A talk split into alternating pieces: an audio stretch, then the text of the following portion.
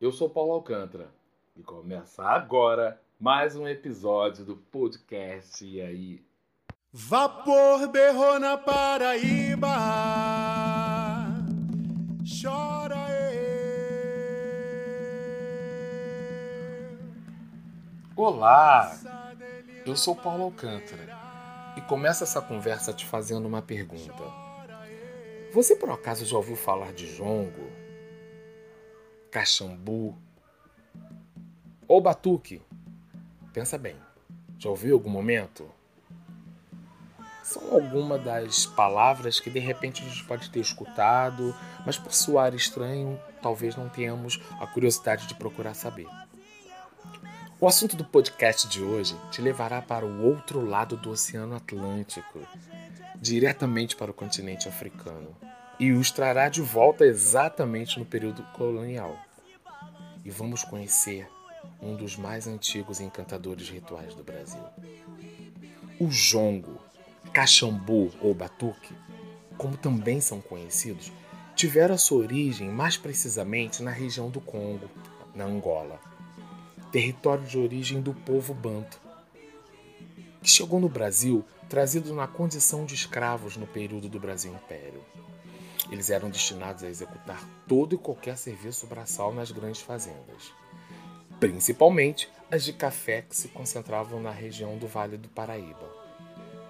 Região em que consiste os estados do Rio de Janeiro, Minas Gerais, São Paulo, inclusive o Espírito Santo. E por isso, ainda podemos encontrar mais comumente esses eventos na região sudeste. A arte do jongo consiste na união do canto, batuques, palmas e dança com os pés no chão de terra batida. E aí, vamos conhecer essa cultura?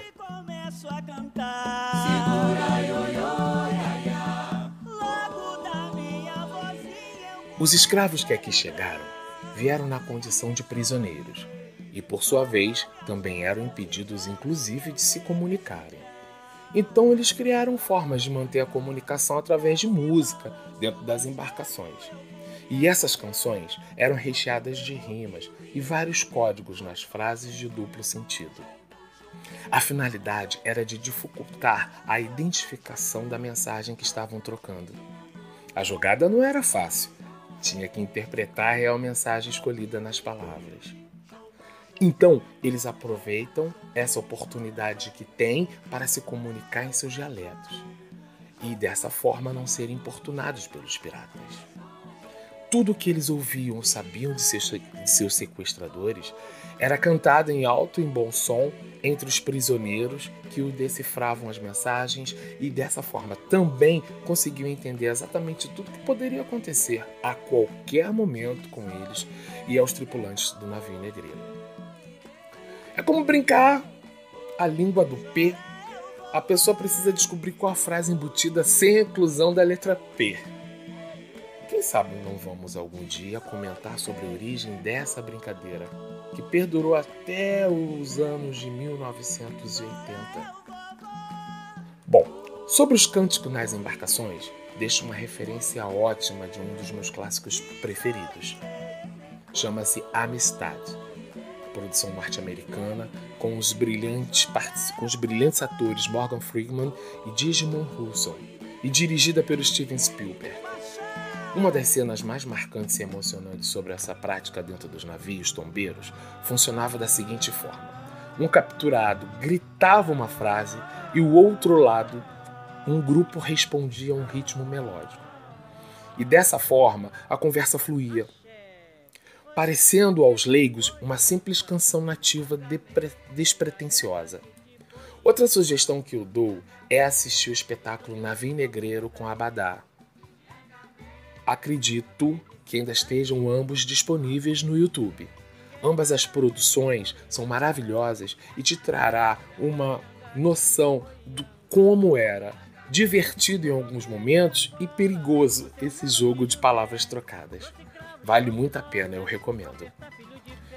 Já no Brasil especificamente, as práticas aconteciam nas senzalas. Depois do expediente nas lavouras, eles se juntavam do lado de fora da senzala. Às vezes fazia uma fogueira para clarear e aquecer as noites frias. Posteriormente também tornaram essa prática nos quilombos. Ok? Então vamos jogar, gente. Vamos. Vamos jongar o jongo. Vamos jongar, minha gente. É gostoso. Traz paz espiritual. Pelo menos traz para mim. E nos une aos nossos ancestrais. Não perca esse elo. Para ser mais explícito, se faz necessário entender que o jongo possui alguns elementos principais.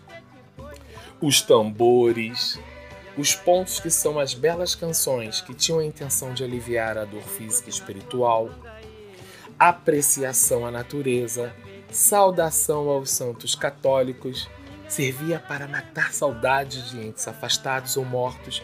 Nesse caso, a maioria das canções muitas vezes se tornavam rezas. Inclusive, as rodas de cachambu tinham outras peculiaridades.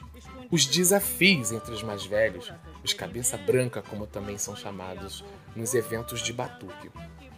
Um mais velho ouvia o outro, e assim ele responde. Então, nesse diálogo, eles travavam uma batalha, e recheadas de poemas e lirismo, até altas horas da noite. Teria sido Jongo o inspirador dos repentistas nordestinos? E ainda vou mais além. Seria ele avô dos rappers ou dos MCs?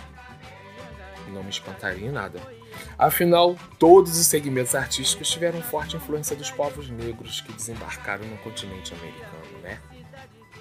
No estado do Rio de Janeiro, nós encontramos muitos redutos ainda cultuando o jongo.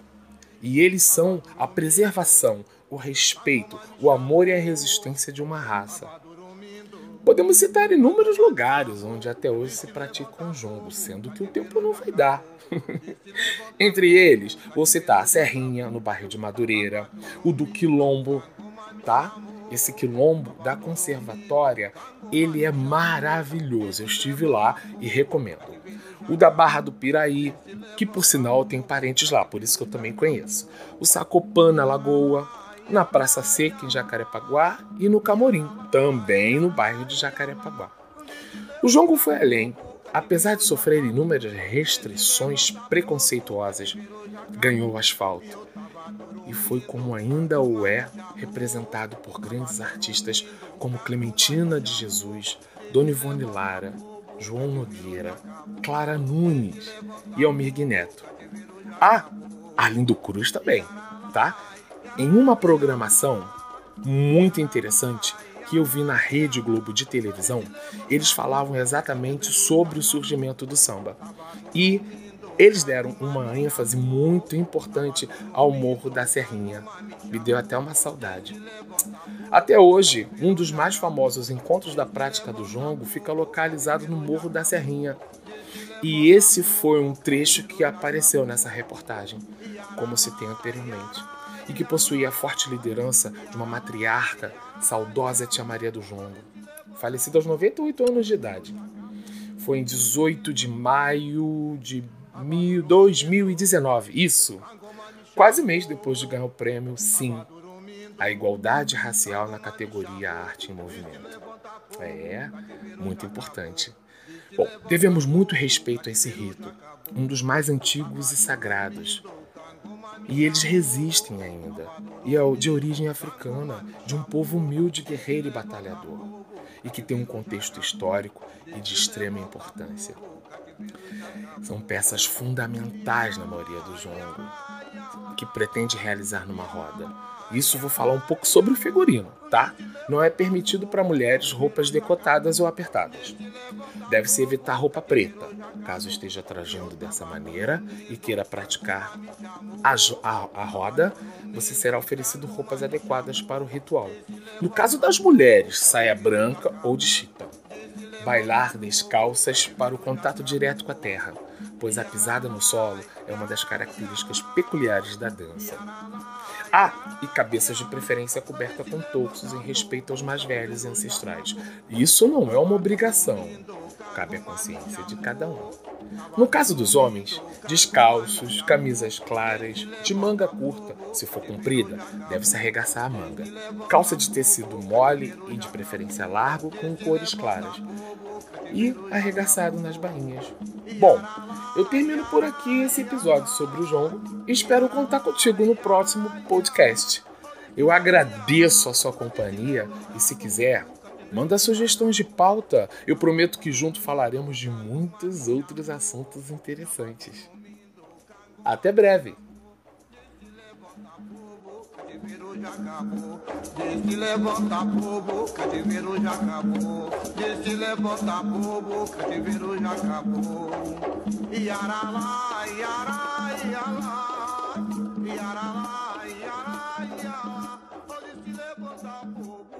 Cativeiro já acabou. Desde levanta bobo.